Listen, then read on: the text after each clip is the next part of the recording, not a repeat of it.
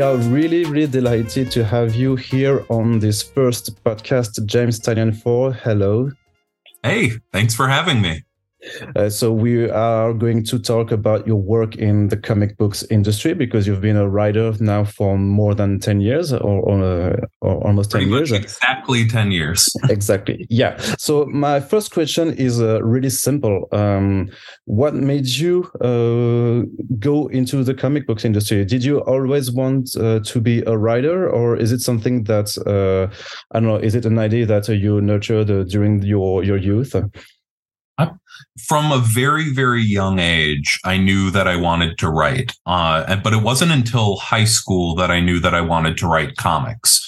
It was actually reading like and i had read comics all through my childhood but it wasn't until i read neil gaiman's the sandman that i really saw that you know, comics weren't just superheroes. Comics could be any sort of story that you could, you had the imagination for. And that, you know, even more than that, that you could blend all of the different things that you're interested in into one story uh, and, and express it that way rather than having to like tell 20 different stories in 20 different genres. Uh, mm-hmm. so honestly, the, you know, it's, it's really been since I've been about 15 years old that I've been trying, like hoping to, to write comic books. And uh, thankfully it's worked out pretty well. And so, why did you want to write? Because you're you're, you're, you're telling me that you always wanted to write, and then you you chose the comic book uh, medium. But why did you always wanted to write?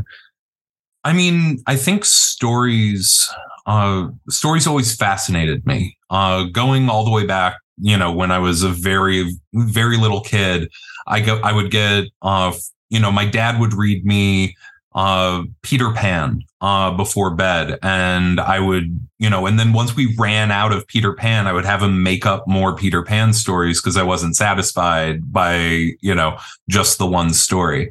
And then, you know, go going beyond that, I always like I always lived a bit in my own head. And uh, you know, the and living in those sorts of fantasy worlds was always really, really appealing to me. And I I also, you know, I think I kind of liked the aesthetic of being a writer. I like the idea that I was going to be someone who like created stories that people would care about hearing. And I think some of that also comes from the fact that uh, I have a, you know, I'm an uh, I'm Irish American. I come from a family of like people who are very good at just, you know, right off the cuff telling like a 3 hour long story about, you know, going to the store last week and they can tell it in a way that's just so unbelievably compelling. And I've never had that skill. So I started trying to get better at that skill right like by writing it down. Uh, and that, you know, I, I think that was a big factor as well. Okay, um, can you tell us a little bit how can someone uh, like you uh, go into uh, the comics industry? Did you go to an art school, a writing school? Uh, how did you get to to to be a professional in this sector? So the the model that I tried to follow a little bit was the Neil Gaiman model. Once I you know, once I was figuring, once I figured out that I wanted to enter the field, I, I did go to a college for creative writing. Uh, but my plan was that, you know, there, because there was no clear path into writing comics. So that, so I was just like, okay, I need to break into another form of writing. And then I might be able to catch someone's attention to then sidestep into the comics industry because that was, that felt like there was more of a clear path. Uh, but I, I was very, you know, I was very, very fortunate uh, because you know, in while I was at Sarah Lawrence College as a writing student, uh, one of my my professors was this young uh, writer of short stories uh, named Scott Snyder. And in, the course of our class uh, together, Vertigo reached out to him to pitch what would become uh, the comic book series American Vampire. And he, and because I was the comic book kid in the class, he sent me the pitch pitch document he wrote. And rather than just saying, "Oh, this is so cool," like you know, and you know, basically tell him how much I loved it. I wrote him a 10 page critique of the pitch. uh, and then, you know, basically for the rest of my adult life, Scott has sent me everything he's ever written uh, ever since. Uh, so you know, and then we've become very, very good friends over the years. And you know, I became his writing assistant, and then uh, you know that ultimately he brought me in to co-write some things for me with him at DC Comics uh, while he was on Batman. Uh, and then you know I, I, managed to make my own way uh, once I was in. But I mean the, the the thing to you know so I have a very strange path in that's not easily replicatable, but it is uh you know that I do think one of the most important things is that you have to find your people. Uh, you have to find the, uh, you know, someone who values what you have to offer. And like that, the, the benefit of Scott, like Scott, I could have never planned for that. Literally, when I chose him to be my teacher, he was not a comic book writer. Uh, he, but he's someone who became a friend and a confidant who then four years later vouched for me uh, that I was someone who had the right sort of mind to to write, uh, you know, uh, professionally. And it's like the it, it's always a little bit bit of that, and it's you know you need to you need to put it out there that you want to do it, and you have to you know show the person who has the who you want to know that you can do it. Uh, like you have to show them that you're going to be able to follow through. Uh, so yeah and uh, because I remember when we discovered uh, first your work, uh, you were uh, called by uh, the American media uh, like a, a, Scott Snyder's protege or something like that. Uh, but uh, how did you uh, manage to find your your tone at DC Comics? Because at, at, first you were writing the Batman's backups, and then you got on the team for Batman Eternal, and then you, you and, and so on and so on. So how can someone uh, I mean, uh, like um, elevate in the at the editor level? Uh, I mean, it's a it, it's a fascinating question because it's something that I struggled with a lot. It's you know when you're writing under you know a figure as big in the industry as Scott, uh, you know like it was something that I will I will always found very frustrating because the, whenever I did something right, Scott would get the credit, and whenever like I did something wrong, I I would take the blame. Uh, and it was just one of those things where, and Scott was always very good at it. Like he would go in an interview and be like, "No, James came up with this thing," but you know, fans it never it never clicked that way. Uh, but so honestly, one of the big things that I knew I needed to do uh, was I needed to prove myself uh, as a writer outside of you know what what I was doing with Scott, and I found the the place that I was able to do that best was in uh, creator owned comics. Uh, so you know about. Uh, in 2014, I launched a series called The Woods. Uh, and The Woods was my first ongoing creator owned title. Uh, and it was very unlike anything that Scott would write because it was it brought in a lot of my manga influences, you know, a little bit of YA, but still like my own personal brand of horror uh, and science fiction, and it we wove them all together into a like very human drama. And you know, over the course of the series, you could sort of see me building as a writer. I think you know, I think it starts pretty okay, and then it ends really good. Like it, you see me grow through it. And I am, you know, I'm immensely proud of that series, but it's something that, you know, it taught people the, what I was capable of as a writer. Uh, that then I was I was able to carry that back into DC and be like, okay, see, I can do this over here without you know the protective umbrella of Scott. So let me do it over here as well. Mm-hmm. But would you say it's uh, because you uh, still stayed a long time at DC Comics, and then after uh, I remember in 2016 you did the whole Rebirth uh, initiative with uh, Detective Comics, and yeah. then Justice is Dark, and finally you became also the writer of the Batman title. So you started as the writer of the uh, Batman's backups, and then you ended up as the writer of the uh, uh, most about uh, comic books uh, for DC Comics. Uh, so, uh, and you did it that by, by yourself in in the yeah. end. Yeah, no, it was it. You know, I'm extraordinarily grateful for the, the the path I've had. You know, and it's something that all roads go back to Gotham City when it comes to DC Comics. I grew up a Batman kid. I love Batman. I love the Bat family characters. I love the Batman villains.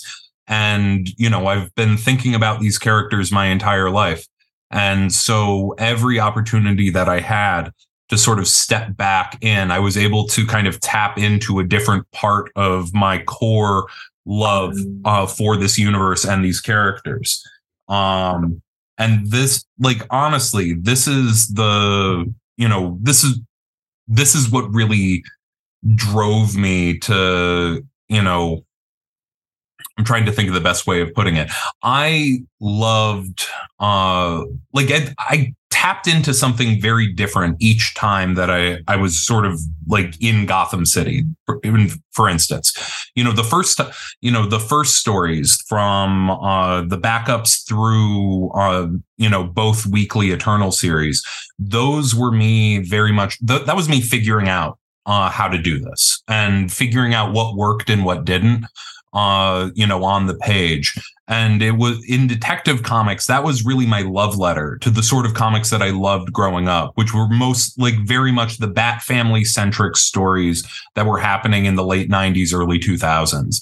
Like those are the stories that like created my love of the DC universe.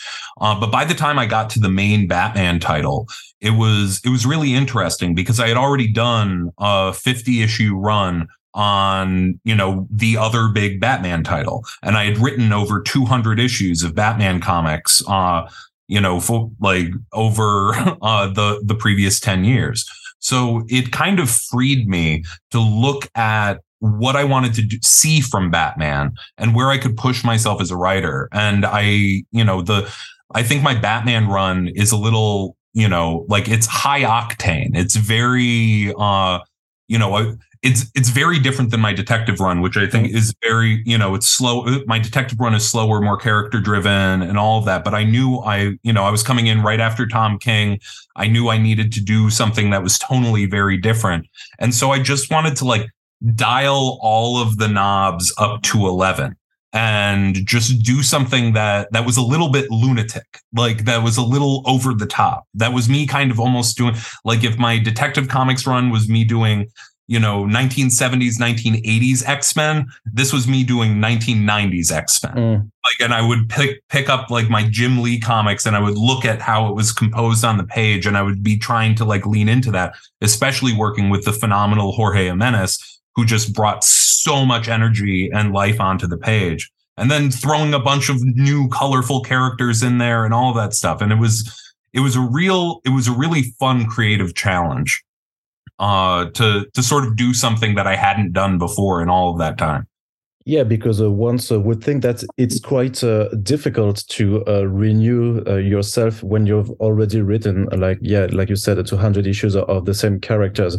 And uh, also, I wanted to know if on that run of Batman, you had also like talks with the editorial management, also or the marketing teams, because it seems to be a little bit also like you had to create new characters that would go on and have their spin-offs or their one shots, and it seemed like everyone was following following you at DC? I, I, mean, I really, I, I was very grateful that they followed me because it started from the other, for the exact opposite reason. Uh, you know, the, it, at that moment, uh, it was a kind of chaotic time in DC Comics editorial, and I couldn't get permission to use the characters that I wanted that that I wanted to use. And so I realized very early on that it's just like, wait, if I just make a new character, they can't tell me like that I can't use them. And it uh it made things a lot easier. I didn't have to worry about the characters, you know, showing up in a contradictory way like in another book or anything like that. Uh, so it started as a very like utilitarian thing by me just to avoid like running into like fights with editorial uh, but then once we introduced the character punchline, mm-hmm. uh, the you know the the industry like the the comic market, especially in the U.S., really reacted very strongly to punchline, and it showed. And then on top of that, like Jorge Jimenez just designed such incredible characters. So once I once I got uh you know a taste of that, I had to keep doing it. I had to keep. I just wanted to see what Jorge could draw. Okay, so can you give us a tip? How do you create a new Batman character? I mean, the biggest thing is you have to find the space for them. Uh, and that's something that I had spent a lot of time thinking about because, especially working on, you know, I, I worked on two Batman weekly comics and then my Detective Comics run came out bi weekly mm-hmm. for, for a few years. So it was, I spent a lot, a lot, a lot of time thinking about, okay, what, like, who's the character that when Batman needs to, like, you know, uh, get a new piece of technology, who is the person that he goes to? Who is the most interesting person he could show up to? And it's just like, and the answer to everything can't be Lucius Fox. You have to have like a different, you know, you have to have a wide spread of things. And there were a few roles that I was noticing that were being that being left blank. Uh, and one of them at the start of my run was, you know, I knew that I was going to be bringing in the Joker in a big way. Both how uh, both Tom King and Scott Snyder had written a very solitary Joker, and I wanted to do the opposite. I wanted to do the Joker gang. I wanted there to be lots of clowns and a lot of chaos and a lot of, uh, you know, madness around the city. And but like Joker isn't an organized person. He needs a lieutenant and like he needs a number two. Uh, but Harley Quinn is advanced enough as a character that you can't regress her back into that role. So then it creates the question. It's like, who is the new person who could be Joker's lieutenant, or like marshaling the troops of the Joker gang, who could be a perfect mirror to like a dark mirror to Harley? And then that's how Punchline was born. It's like how who is the character who fits that space? Uh, the the other thing that I wanted to, you know, one of the other characters uh, I created was the, you know, the character Ghostmaker, uh, and one of like that's a role that that's been in the back of my head for years and years and years. Like I, I actually I, I once tried to pitch when DC was first first getting its YA uh, comics up and running. I pitched, I tried to pitch them like I wanted to do the young adventures of Bruce Wayne. And one of the core things to that is I wanted to introduce a rival character for him in the, in that very manga sense. And, and it just like, and because I grew up reading manga, it was always in my head that it's just like Bruce went around training with all of the best. Who's the other person who went around training with the best who kept fighting Bruce the whole time? Like there has to be that person. Mm. Um, and then, you know, and then on top of that, I was writing uh, Batman in an era of, you know, there was like Alfred ha- had died at the end of Tom King's run. And so I wanted to basically think, I, I was trying to figure out, okay, like, who is the person who has known Bruce since he was a kid?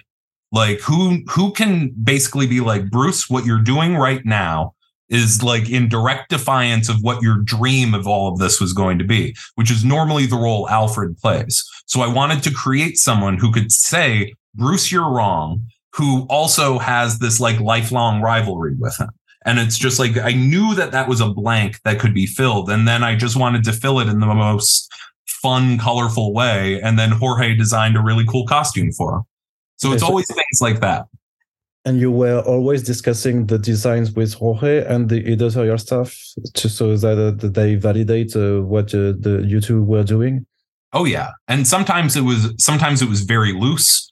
Uh, a lot of times, and I mean, this is something that my uh, my my time in creator owned comics has like you know give given me a lot of uh, pointers on this where a lot of times I'm my job is more it's not to say like okay this character should have a this color costume who does like it's a much more about this is the feeling of the character.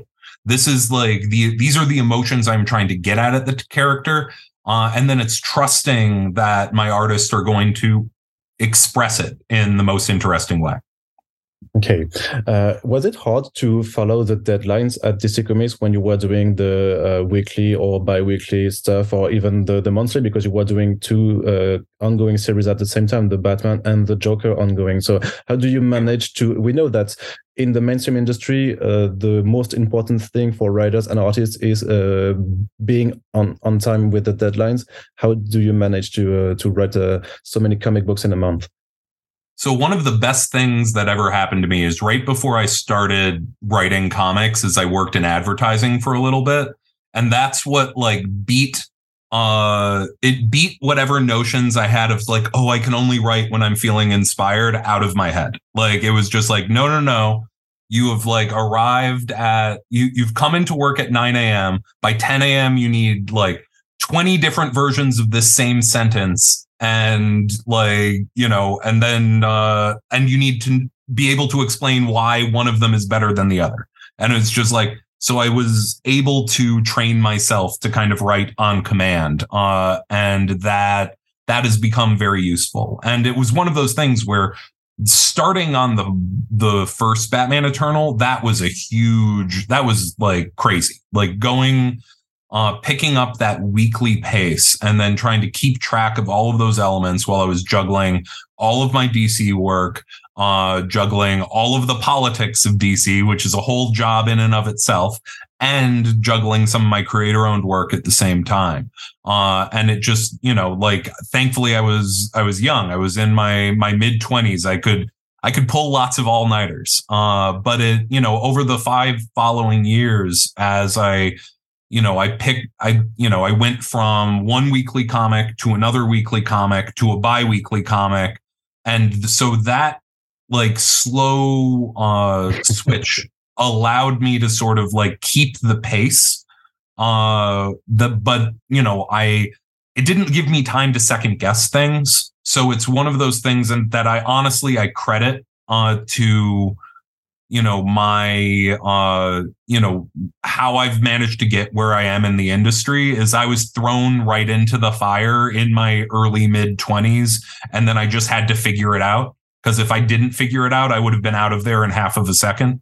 Uh so you know the i was just gonna like i would pull however many all-nighters i needed and then thankfully i figured it out well enough that i didn't need to pull that many all-nighters anymore yeah, you said that you, you didn't have any choice. You had to do it. Just do it.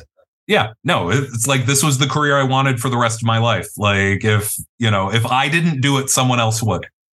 Would you say at this point that uh, your DC Comics uh, years are over, and then you're just doing the the Sandman Nightmare Country, uh, which is, I guess, a, a, dream goal because you you told us at the beginning of this interview right. that uh, you wanted to uh, to write comic books since you've read uh, the Sandman. See, that one was very funny because literally, uh, like two weeks uh, before I was offered that series was when I had, you know, very nice conversations with the edit- editor in chief of DC to be like, I'm sorry, I'm going to step off Batman. I'm going to wrap up my Joker run. I think I'm done with superheroes for a while. I think I'm done with licensed books in general. I'm just going to focus on my creator owned work. And everyone, like, and I've known these people my entire creative life. Every, there was no bad blood uh, we, you know, we were all on the same page. Uh, and you know, everyone was very supportive. And then my friend Chris Conroy, who's now running DC Black Label, uh, reached out to me and was just like, "So I know you just said all that, but I have one t- comic that I want to talk to you about." And I just sent him like a string of curse words, like it, it's the text response to him offering me Sandman, and it was just like you know because it was I knew I couldn't say no to it. Um, honestly, I'm working on a Nightmare Country script today, so it's like all fresh in my head. I love, I love the world. I love the series. I'm immensely proud of it. But right now, I am very comfortable, uh, you know, writing in my own worlds. I loved uh, everything that I did in the super in superhero land.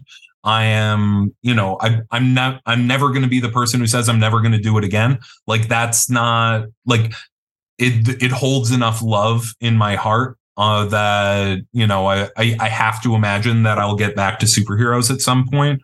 Uh, but you know I'm I'm at a very rare moment uh, in in a comic career where my independent work is selling very very well, and this is the moment to double down on myself. And uh, you know, and I, I feel good about making that decision because uh, I think my uh, the, the answer would would be quite obvious because I wanted to ask uh, why did you leave uh, the the the mainstream comic book industry? Because uh, I remember that at the end of December 2020 you said you had a three year plan for Batman but one year after that uh, you were you were gone. So what made you really make that decision? What's the most appealing for you about creator owned comic books I know this question seems quite obvious. no, I mean it's it's the fact that it's your own world, it's your own mm. uh, you get to make it whole cloth.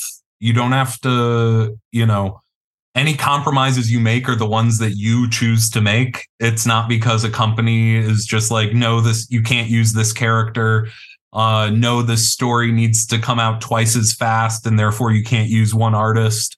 Uh, you know, the there are so many pressures on uh on a big two uh, you know, superhero comic. And I I had done it for 10 years. Like, you know, I it you know, it, creatively it wasn't as fulfilling as it had had been. Uh, I was having to like really push myself, like in my Batman run, to to different elements of like what made me interested the character, just to like keep it fresh and exciting for me. And uh, you know, I found my my original work was getting more personal, and as the my original work was get my creator own work was getting more personal, uh, it was more successful.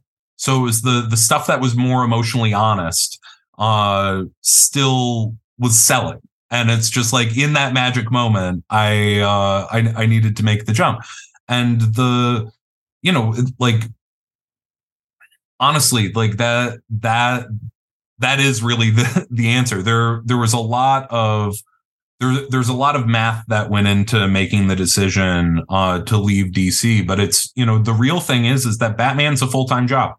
Like yeah. the main Batman title, like you, it's not just writing the bat the main Batman title. You are guiding the entire line of Batman books. You like you are the book that the sales from that book and the books tied into it like are what needs to keep the company in the green every single year. So everything you do is going to be like heavily scrutinized and, and fairly so. Like I, I'm not even saying that's unfair, but it means that it's just like you have to be on meetings like week in and week out and all of that. So it's not something that it's just like, oh, you're just writing one book that like, and you could still do all of this other things. Like, no, no, no. I could either like I had to pick. I had to pick a lane uh, that you know that I could give my core focus, and uh, you know, and the and deciding to double down on Batman when I had been writing Batman comics for ten years, and you know. I had an opportunity that felt like a once in a lifetime opportunity to lean into my creator owned work while it was selling.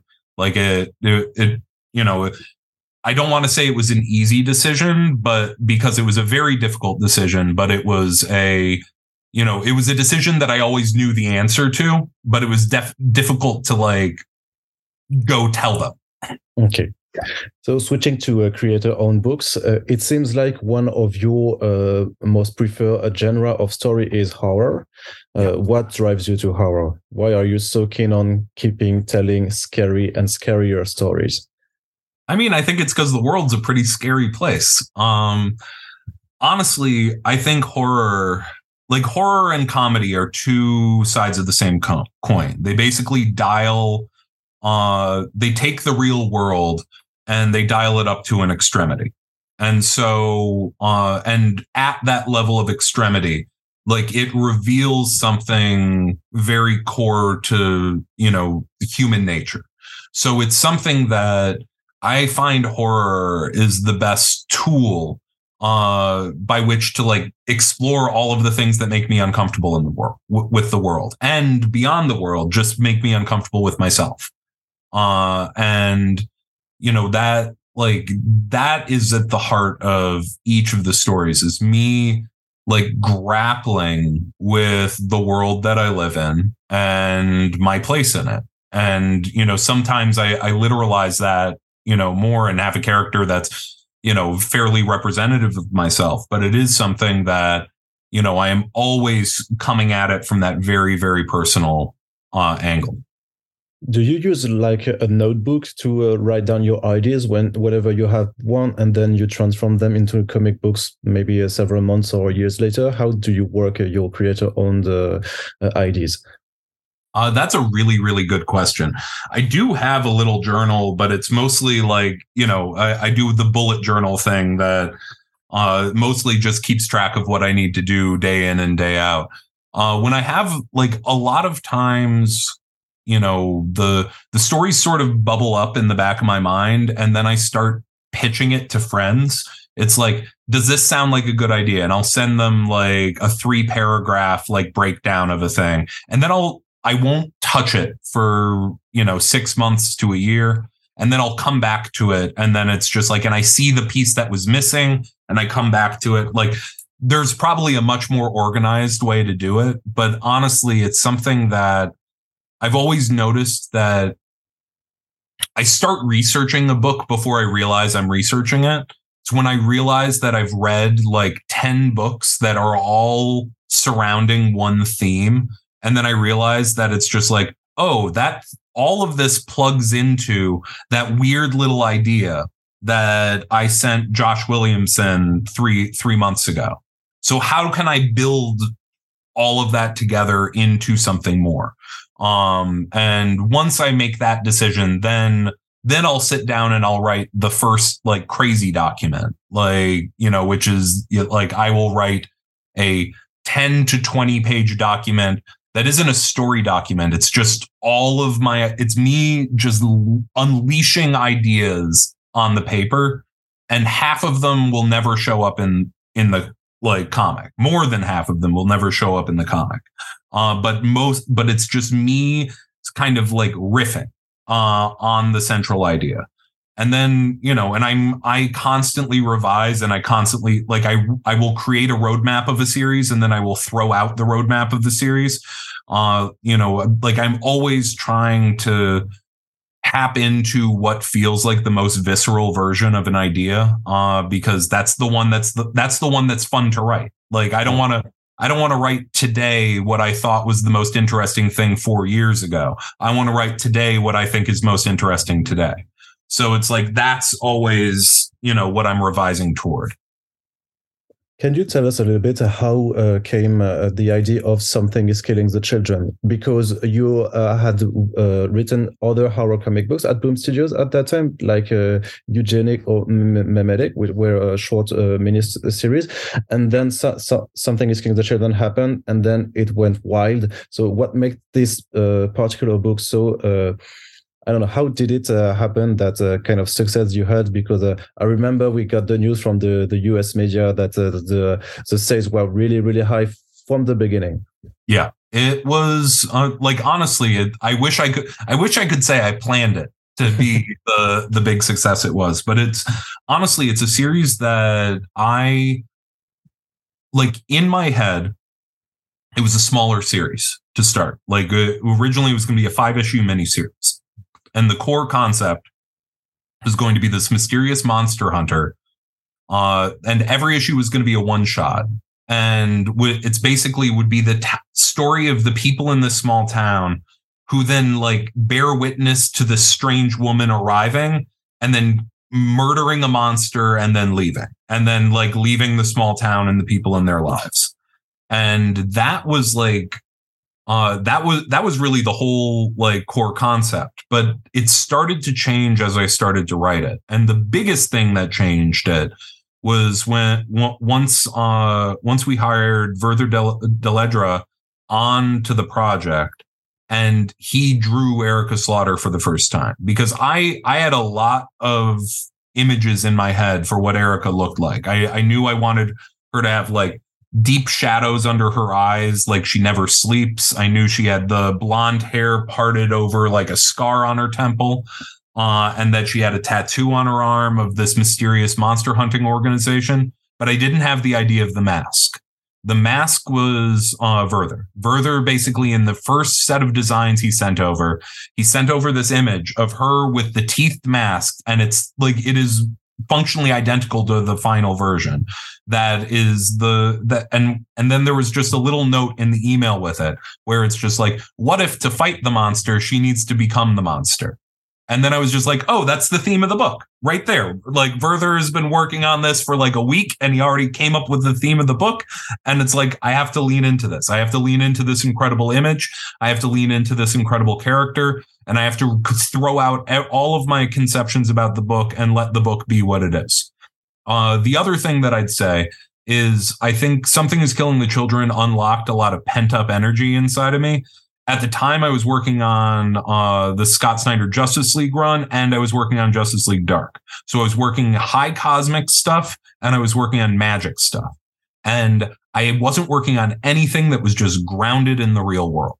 And I didn't realize how starved I was to write the real world and write ordinary characters and like in ordinary settings. I remember I was writing issue two, I think, of Something is Killing the Children. And there's a scene that takes place in an Applebee's, like just a, a an American chain restaurant. Um, you know, and and it was the most amazing feeling because it was I didn't have to describe how the multiverse worked to put them in a scene in a diner. Like they were just in a diner and everyone knew like i didn't have to explain anything. I could just live in the characters and live in the moment which is was so freeing that it just like i became addicted to writing that way. And uh like and i can i think you can feel that energy in in those first few issues where it's just like i'm just enjoying having characters talk to each other. I'm enjoying like leaning into like negative emotions and and like the you know the pathos uh, around like grief and death and and all of this stuff. And then i still get like a nice big action sequence where where she fights a monster. And it's like this comic allows me to do everything creatively that i want to do. Uh and and and it was just like the most fulfilling thing uh to to, uh to write. And then and then people liked reading it. So that was even better we could say that something is killing the children works on the basic idea that monsters do exist. Were you scared of monsters when you were a kid? Because it seems also like the James character uh, just looks like you, and uh, you, yeah. you seem to have put yourself in the book. Yeah, no, I, I mean, I disguised him very well uh, by by by naming him James. He's a a l- little queer kid with glasses, uh, with uh, you know, uh, walking around in a bat shirt. Uh, definitely very, very, very obscured. Uh, but the, you know, I like. It, I was very afraid of monsters. Like honestly, horror horror is a genre that I came to later in life. I was scared to death by scary stories as a kid I had horrifying nightmares. I had them all the time. Uh, but the thing that is very true and is something that I gave the character James in there is I started like the, my first round of horror storytelling was me telling the stories of my nightmares to my friends at sleepovers and you know which was a way of kind of opening up to them uh, but it was also just like it was me like falling in love with the idea of telling a story in a way to scare somebody. And uh, so it's it like i was able to kind of very much tap into those core emotions. And really what horror has always been is like a, a form of communication. Okay uh, something is Children's uh, um, has uh, teenage characters but there are some really really gruesome scenes uh, of also children being uh, killed uh, and do you do you know how to uh, i don't know balance the amount of horror you're going to put in your book because it could be too frightening for certain people or too violent do you think uh, at that or you don't care and you want really like you're doing a horror story so it has to be frightening? Uh i mean i do kind of feel like you know i'm i'm doing what the story tells me to do uh like i and i've talked to a lot of people. I think th- this is one of those things where uh Werther's style of art which has which leans into like uh you know there's edges of manga to it uh but it has you know like it's not like hyper real like uh it's not a hyper real style. Uh it's it, it leans more into cartooning which is like great because it allows us to linger in the emotions, but it also means that the most horrific imagery there doesn't feel like you know like you you can separate yourself uh, from it a little bit. So it allows us to be more graphic on the page than you know if i was working with uh like a hyper real artist like uh you know like a Lee Bermejo i would not be able to have a monster rip a kid in half on on panel Uh, so it is like th- those are the sort of things that you can kind of balance out. Uh, but it's also one of those things where I like, you know, I've been very happy to hear uh, from a lot of people that even people who have who struggle with horror as a genre, uh, like this is this is the thing that this has become their gateway into into horror. Uh, this is the thing that you know like they're trying more things out now because this is they've they've read this and liked this. Uh, but you know i'm a horror writer. My instincts always go toward towards that. And i'm i try not to stop myself uh, when i come up with something that i think is really going to scare people and how do you build the personality of someone like Erica? Because she she has a very uh, aggressive tone. She she's very you know she's going to to be blunt with everyone she uh, she speaks of. It's really special. You you you know you you have in this uh, comic book like the dialogues are really uh, hard hardcore. I, I think so. How do you make that work? I mean, like I I love writing dialogue, and it's one of those things where uh, like, and this is this book in particular is like one of the most fun books to write dialogue for. Uh, I've been reading more and more just like stage plays to like try to f- pick up cadence and all of that stuff. But it's the, you know, with Erica, like the emotionally, what I'm trying to tap into is what I think is a kind of core experience of growing up as a millennial uh, in, in the last few years, which is the fact that it's it's the core emotion is exhaustion like the Erica is a person who like life has stripped away so many different things. Uh, and she is working for an organization that is supposed to help people, but the organization doesn't care about people. She knows that the organization should care about people and she cares about people. But in order to actually help people, she has to push back against the organization. And the, you know, and then in pushing back against it, it just makes her more and more alone. And so it is just this character who carries the weight, uh, like that weight with her everywhere.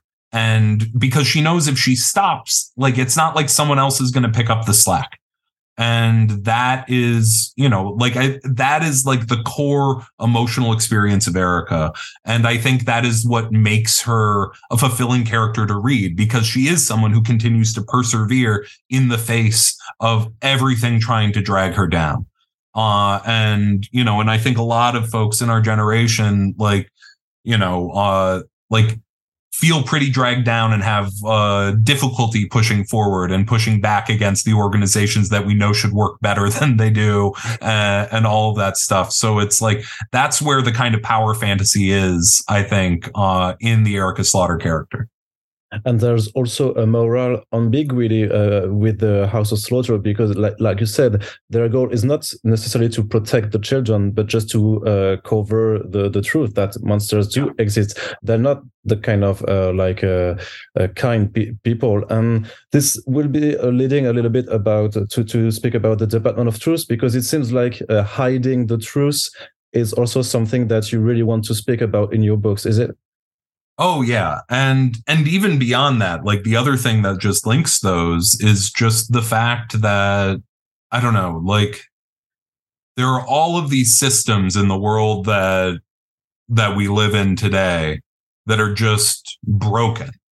And it's just like and but everyone just keeps on trying to move forward with all of these broken systems. And that like and then some people like and then department of truth in particular it's very much this push and pull of it's just like hey we built this system 100 years ago we have to keep it intact. And there's another organization that's trying to tear the system down and both sides are terrible. And then you have a character in the middle who's basically like uh i don't want to tear it all down but also everything that the the bad guys are saying is wrong with the like hypothetical good guys is correct like all of the bad things are actually bad. And so I wanted to play with that kind of moral complexity of, you know, especially in America, it's just thinking about the, you know, it's the people who want to tear down the status quo and the people who want to preserve the status quo, and both options suck. Um and, and like and i wanted to lean into that that core experience and explore it through the lens of conspiracy stories and uh conspiracy theories and like weird uh like weird fiction and uh you know like all that stuff like UFOs magic bigfoot like you know everything that I could the that I could look at through the lens of you know fringe culture um and uh yeah no i'm i am immensely immensely proud of that book. And it is definitely like you know i think something is killing the children can be a little bleak in places be, because it deals with some really heavy stuff about you know the death of children.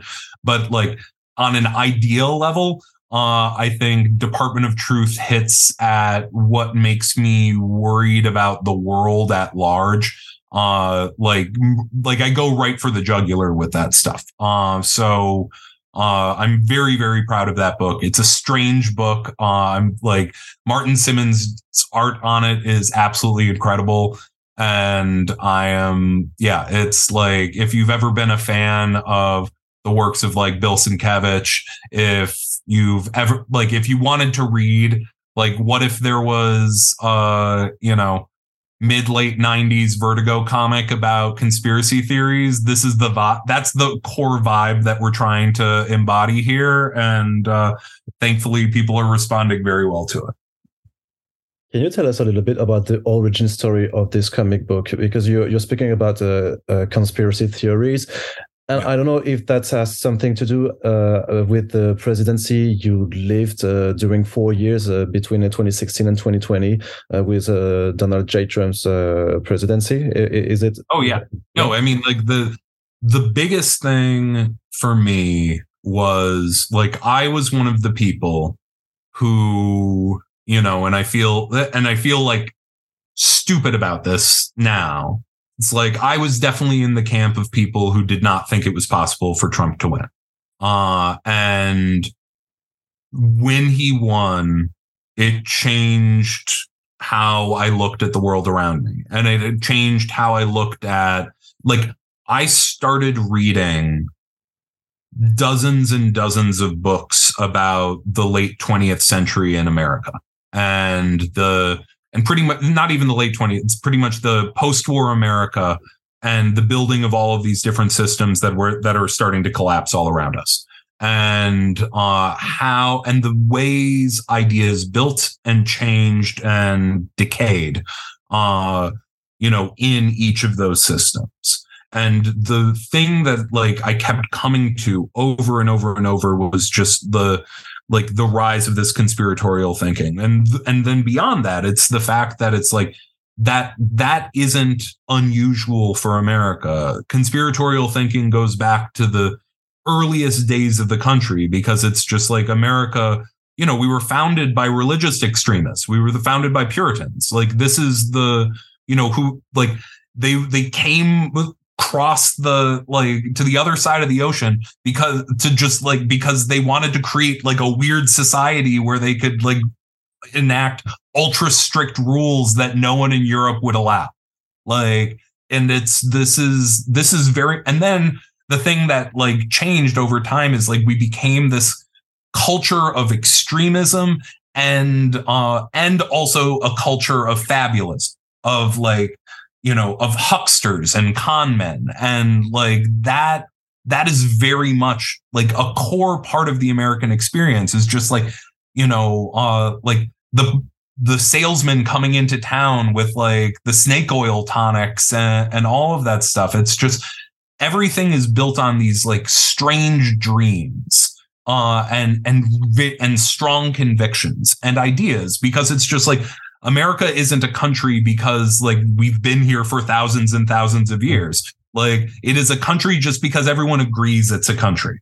Like and uh which is actually a very terrifying like grounding for a country. Like there there there is no like uh there is nothing essential like you know like America isn't just carved into the bedrock under this country. It's just like, you know, we're we're a few hundred million people uh, who just all agree that yes, I'm the United States of America as a country. But that does, what that means is that if everyone if like enough people in the country disagreed about that, then it would change the entire nature of the thing.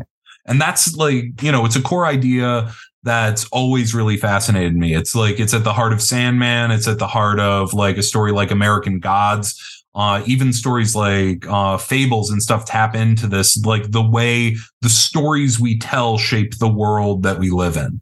Uh, and so the core idea of the Department of Truth is very much about, you know, the more people believe in something, the more that affects the world. It, like if the majority of people be- agreed that Santa Claus is real and he's right there, everyone's going to see Santa Claus right there.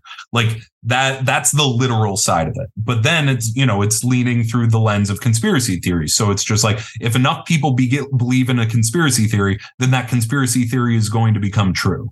And the, and the funny thing is, is that is kind of how the world works. That's how history works. Like it's just, you convince enough people of a one history and then that becomes the history that we build our world on. Like, you know, the truth doesn't matter as much as we want it to. What people believe matters a lot more. And so the, you know, I wanted to lean into that. And so basically I distilled the dozens of books I read and all of the thoughts running racing around in my head uh, and then a lifelong fascination with the weird. Uh, and I distilled it into this book.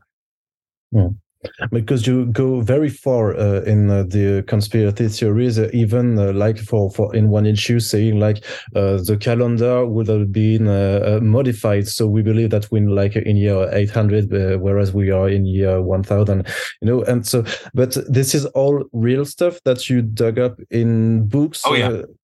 no that like there i did not come up with any of the conspiracy theories in there. Those are all things that somebody out there believes uh, that one that you're talking about is the phantom time hypothesis, uh, which isn't true. Let me start by saying this, like, uh, but the it's always really fascinated me uh, because there's something like emotionally that feels a little true about it, which is the you know the basic idea is that around the year 1000 the pope uh, basically fabricated the idea of charlemagne to help uh, unify all of the disparate kingdoms in uh, in Europe, like under a single idea and the idea of the Holy Roman Empire. So it's like because you know we we'd seen the fall of Rome uh, and all of that, and basically they moved the calendar up to a thousand. The idea is that they moved the calendar up to the year one thousand, and then uh, created this fictional like mythical king that then you could like link all of this together and you know the what the people who believe in this point to is just like okay there is actually not a lot of archaeological uh, evidence of charlemagne. There are people talking about him a few hundred years after the fact blah blah blah. And all of that can be di- disputed. But the big thing that like is that china ha- keeps its calendars and those years are accounted for like, so it's just like we know for a fact that the, there isn't a missing 300 years, uh, but it's fascinating. And it, and it leaned very much into the core ideas of what I wanted to talk about in the book, which is like, you know, it's deliberately uh, leaning into a conspiracy theory to make, you know, an, one idea more powerful what made you uh, mix up uh, the real world elements like the real conspiracy theories with all the pop culture elements like uh, UFOs, uh, extraterrestrials, or uh, monsters like Bigfoot? Why did you decide? Are you saying UFOs and Bigfoot aren't real?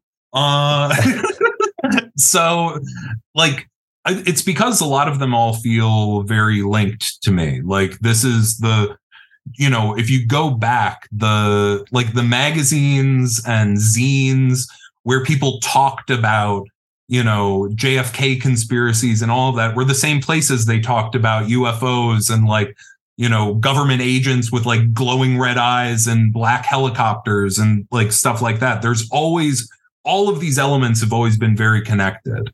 And i think that like it's also impo- was very important to me that I didn't just want to make a purely political thriller because then that almost leans into me saying that some of these like government cons- the government feeling uh, like are more those conspiracies are somehow more serious than a bigfoot or all of this. And the real thing is is they are all people making stuff up because it makes the world like it gives the world more guidelines and more rules and they're leaning into the rules. So it's one of those things i did want to link them because they come from that same fringe american spirit uh and and it's you know and i just love the aesthetic of it all. Like it's i that's exactly what i wanted to lean into when when i made the book could you also explain us what's your writing technique in this book? Uh, how do you make it so that it's not too uh, complex? Because it's quite a dense book. You have a lot uh, of stuff to read. You have uh, you have a lot of stuff to incorporate when you want to talk about uh, real stuff. And so, how do you manage to not overwhelm your reader with informations? Well, the the trick I think with this one is that I try to overwhelm them a little, like because it is it is supposed to feel like falling down a rabbit hole. Like that is that's why there are the very dense deep dive throwing a million ideas at you and all of that. But the central idea of the series is very simple. Like because it is you know, uh, like it's a kind of Alice in Wonderland story of this, you know, uh, Cole Turner tumbles down into this world of conspiracy and is trying to find his way back up to the surface. Like that really at its heart, that's what it is. And down there, he meets all sorts of strange people and he learns all sorts of things about American history and all this stuff. But at the heart of it, it's the, the core question of the series was articulated in the first few issues. Like, and the idea of, you know, at the end of the day, Cole is making a decision between, uh, you know the the value in of preserving the status quo and the value of destroying it. And that uh, and like the ideas that are going to be used as weapons to do to either preserve or destroy.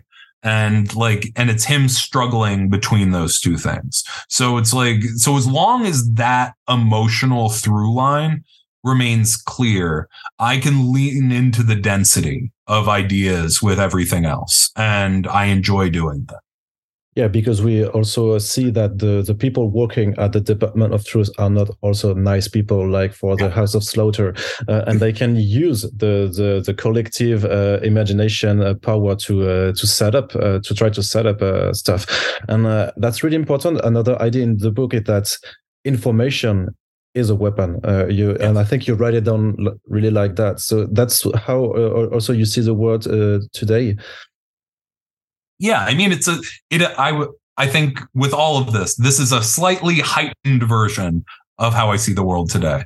But I do think, yeah, I think I think that uh, I think these are all questions we need to be asking ourselves, and I think we all need to be skeptical of uh, you know authority figures, and I think that we especially need to be skeptical of the people who like purport themselves to be the ones who are going to save us from the authority figures because normally they're the ones like spouting even more conspiracy theories.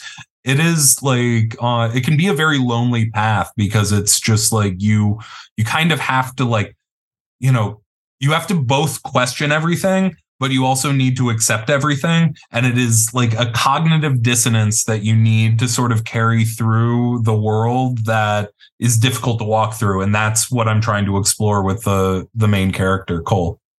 Were you never afraid that you would yourself go down into a rabbit hole that you will ne never get out when you were uh, searching about conspiracy theories? Because I guess you you you found some really dark corners of the of the internet. Oh yeah. No, I mean like I uh, I think I am heartened uh, in the fact that I haven't. Like there, I think there were definitely moments where, you know, like, like I, I definitely have some beliefs about, uh, you know, about the 20th century that probably lean a little conspiratorial at this point because of all the research I did.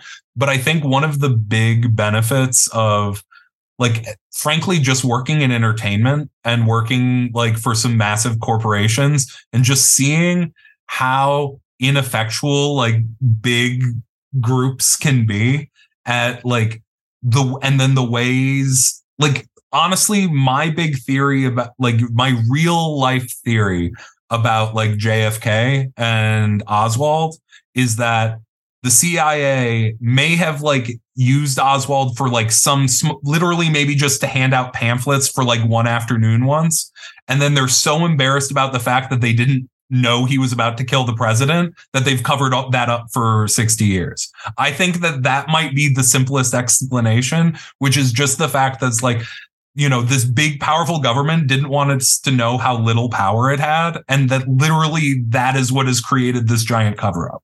I think most of the time it's people trying to cover their asses when they're they're just kind of incompetent. And I think big organizations are more un- incompetent than others. And I think they lean into people thinking they're ultra competent to like make themselves feel more powerful.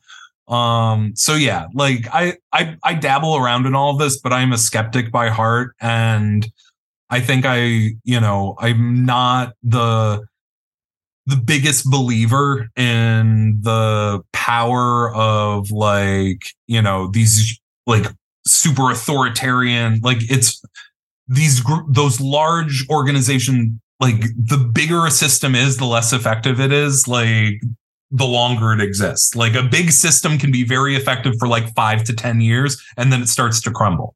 Uh and you know that that is my that's like my central belief about the world was it an obvious choice to uh, to uh, to have uh, Lee Oswald Hawley to uh, to be the the leader of the Department of Truth from the beginning?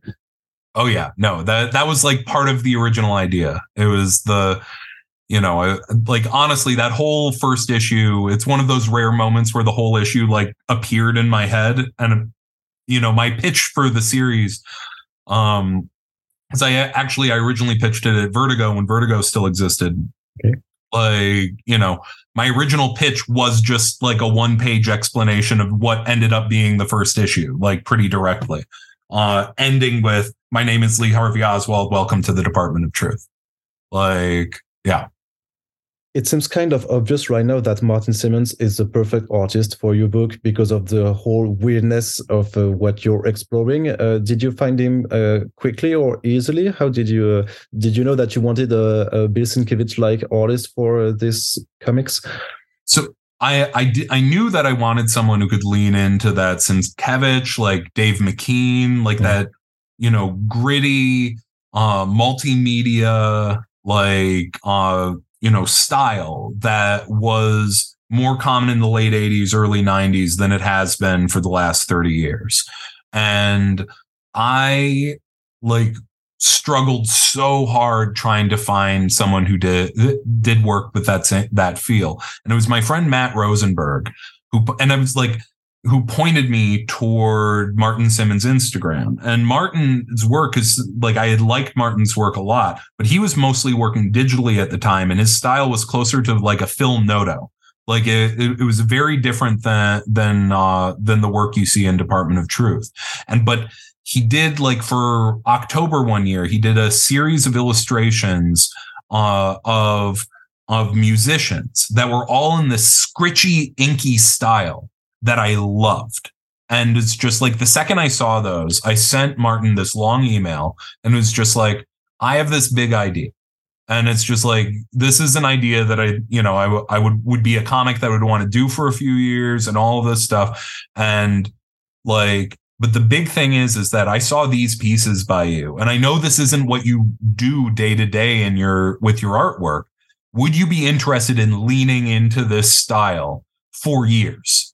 Like and like because if you're not then that's totally fine and all of that. And like then i you know like then I, will I'll go I'll keep hunting. But thankfully Martin wrote back and was just like I'll all I've wanted to do is to lean into that like Sienkiewicz McKean style like my entire life. And I just you know he it's it's no it's a time and budget thing. Uh but you know he leaned back in he started working like in collage and mixed media and, uh, the book's just beautiful. The you know the mixed media cover to the first issue is right above my desk here and it's just like i i, I just adore looking at it was it hard to uh, uh, um, like pitch your series to Image Comics? Did you because you said you it went to it was an idea for Vertigo before, uh, so you just moved it to Image or to other editors? Is it hard to be published uh, in the creator-owned field in uh, 2020?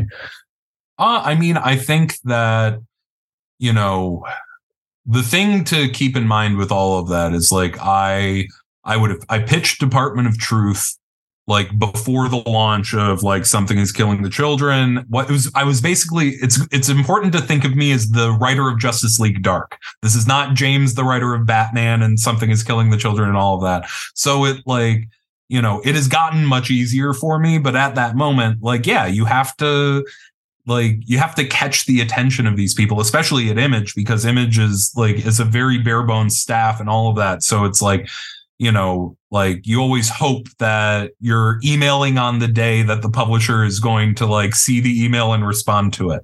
Uh like because if you miss that day, then like you're you're not going to hear back from them.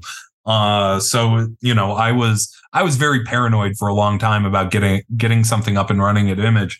Uh but it was, you know, like but I was at a moment in my career that I knew I could finance the book and uh, once that and one and like once it was in motion once we were making it we had designed covers and all of that i think image saw that they had something pretty special on their hands. Um, and you know thankfully they they rallied all of the forces together uh, to to get us a very very strong launch. Mm-hmm. you won three eisner awards last year how did uh, how did that feel? Because now you've got some uh, recognition from the whole industry, and I I think that uh, already something is killing the children uh, went really high from from the beginning. So it's been quite a few years now that uh, really your your name came really high in the whole industry. It's it's been uh, really really special. I I don't know. It's it's hard to talk about because it is just like yes, of course it, it feels amazing, uh, but it's also daunting. And like this is like literally this past summer, like I I sat in a room in a suit with a, bu- a bunch of my peers, and like Neil Gaiman handed me a statue that said "Best Writer" on, and it's just like that is like and that happened 10 years into my comic book career. And it's just basically it's like okay so i guess i'm done. Like i guess i, I like what what more could what like what more am i asking for after that? Like the like that is that's what i set out to do uh and and it happened this summer. So it's just like existentially i i'm still grappling with it all. But it's uh it's been it's been magnificent. Like there's no better feeling uh than than making work that people connect to. And you know i'm like that that's all i want to keep on doing and i hope uh i hope the readers stick around with me long enough for me to make a whole bunch more weird shit that uh that i hope they really enjoy because like you know i want to i want to throw my throw a few curveballs my own way. Like i i want to try writing genres that uh that are a little further outside of my comfort zone and all of that and i want to continue exploring like you know my deep dark parts of my brain uh, with uh, with horror comics because that's the best tool I know to do that. Uh, so it's uh, it, has been incredibly gratifying, uh, and uh, yeah, yeah, I don't know. And last question, can you explain us a little bit the appeal of a platform like Substack? Because you've been doing this for quite a long time now, and you're publishing comic books on this platform uh, before doing them in a paper uh, for, format. So, uh, and it takes a lot of time because you're also writing newsletters. So, how, how does it work? Why does it work this way for you? And uh, how much time do you uh, take to write uh, all this stuff? Well, I I I definitely leaned in very hard in the first year of doing it, uh, and it was great because it was you know underwriting uh, the costs for a new generation of titles and letting me do a few things that are a bit more gambles. Like Blue Book is a nonfiction UFO story comic with Michael Avon Oeming. Uh, you know, I'm doing like queer monster superheroes uh, with Christopher Chaos, uh, and you know, and those books are going to come out through uh, through Dark Horse now, uh, you know, which is the start of a new like publishing relationship with me and uh, uh, in the states. And you know, the, these are projects that I deeply care about and I deeply love. Uh, but you know, I I did a year of like high octane newslettering and that was too much. Now I'm definitely, you know, like that uh like the most valuable thing about having a newsletter with a big audience is having a newsletter with a big audience. And uh, one of the big things that I, you know, I've talked about in my newsletter uh, more recently that I've sort of shifted is my I've I'm going to stop trying to sell the newsletter and I want to go back to selling like being like this is the comic that you should go buy because the you know the like it's a nice supplemental income and all of that stuff through Substack, but it is the, you know, I'm a comic book writer, I'm not a newsletter writer. Uh, so um, like, but the value of it's immense. Like I, I, I ran a Kickstarter for a short film I'm doing with, uh, Elsa Charretier and PK Colinet, uh, like, you know, uh, back in the fall and like I could see the metrics. It's like that that the newsletter drove the most subscriptions by far. Like, you know, I think about 30% of the revenue we raised came from my newsletter. So it's just like having that direct communication with the fans through the newsletter is immensely valuable. Like the, you know, re- sending out digital comics before they release it in stores that's a fun nice bonus like but that isn't the heart of the platform for me anymore. Like the heart of the platform for me is communicating what i am doing across all of my different publishers to my directly to my audience so that i don't have to use social media. That is that's my that's my whole plan. Okay thank you very much james. Thank you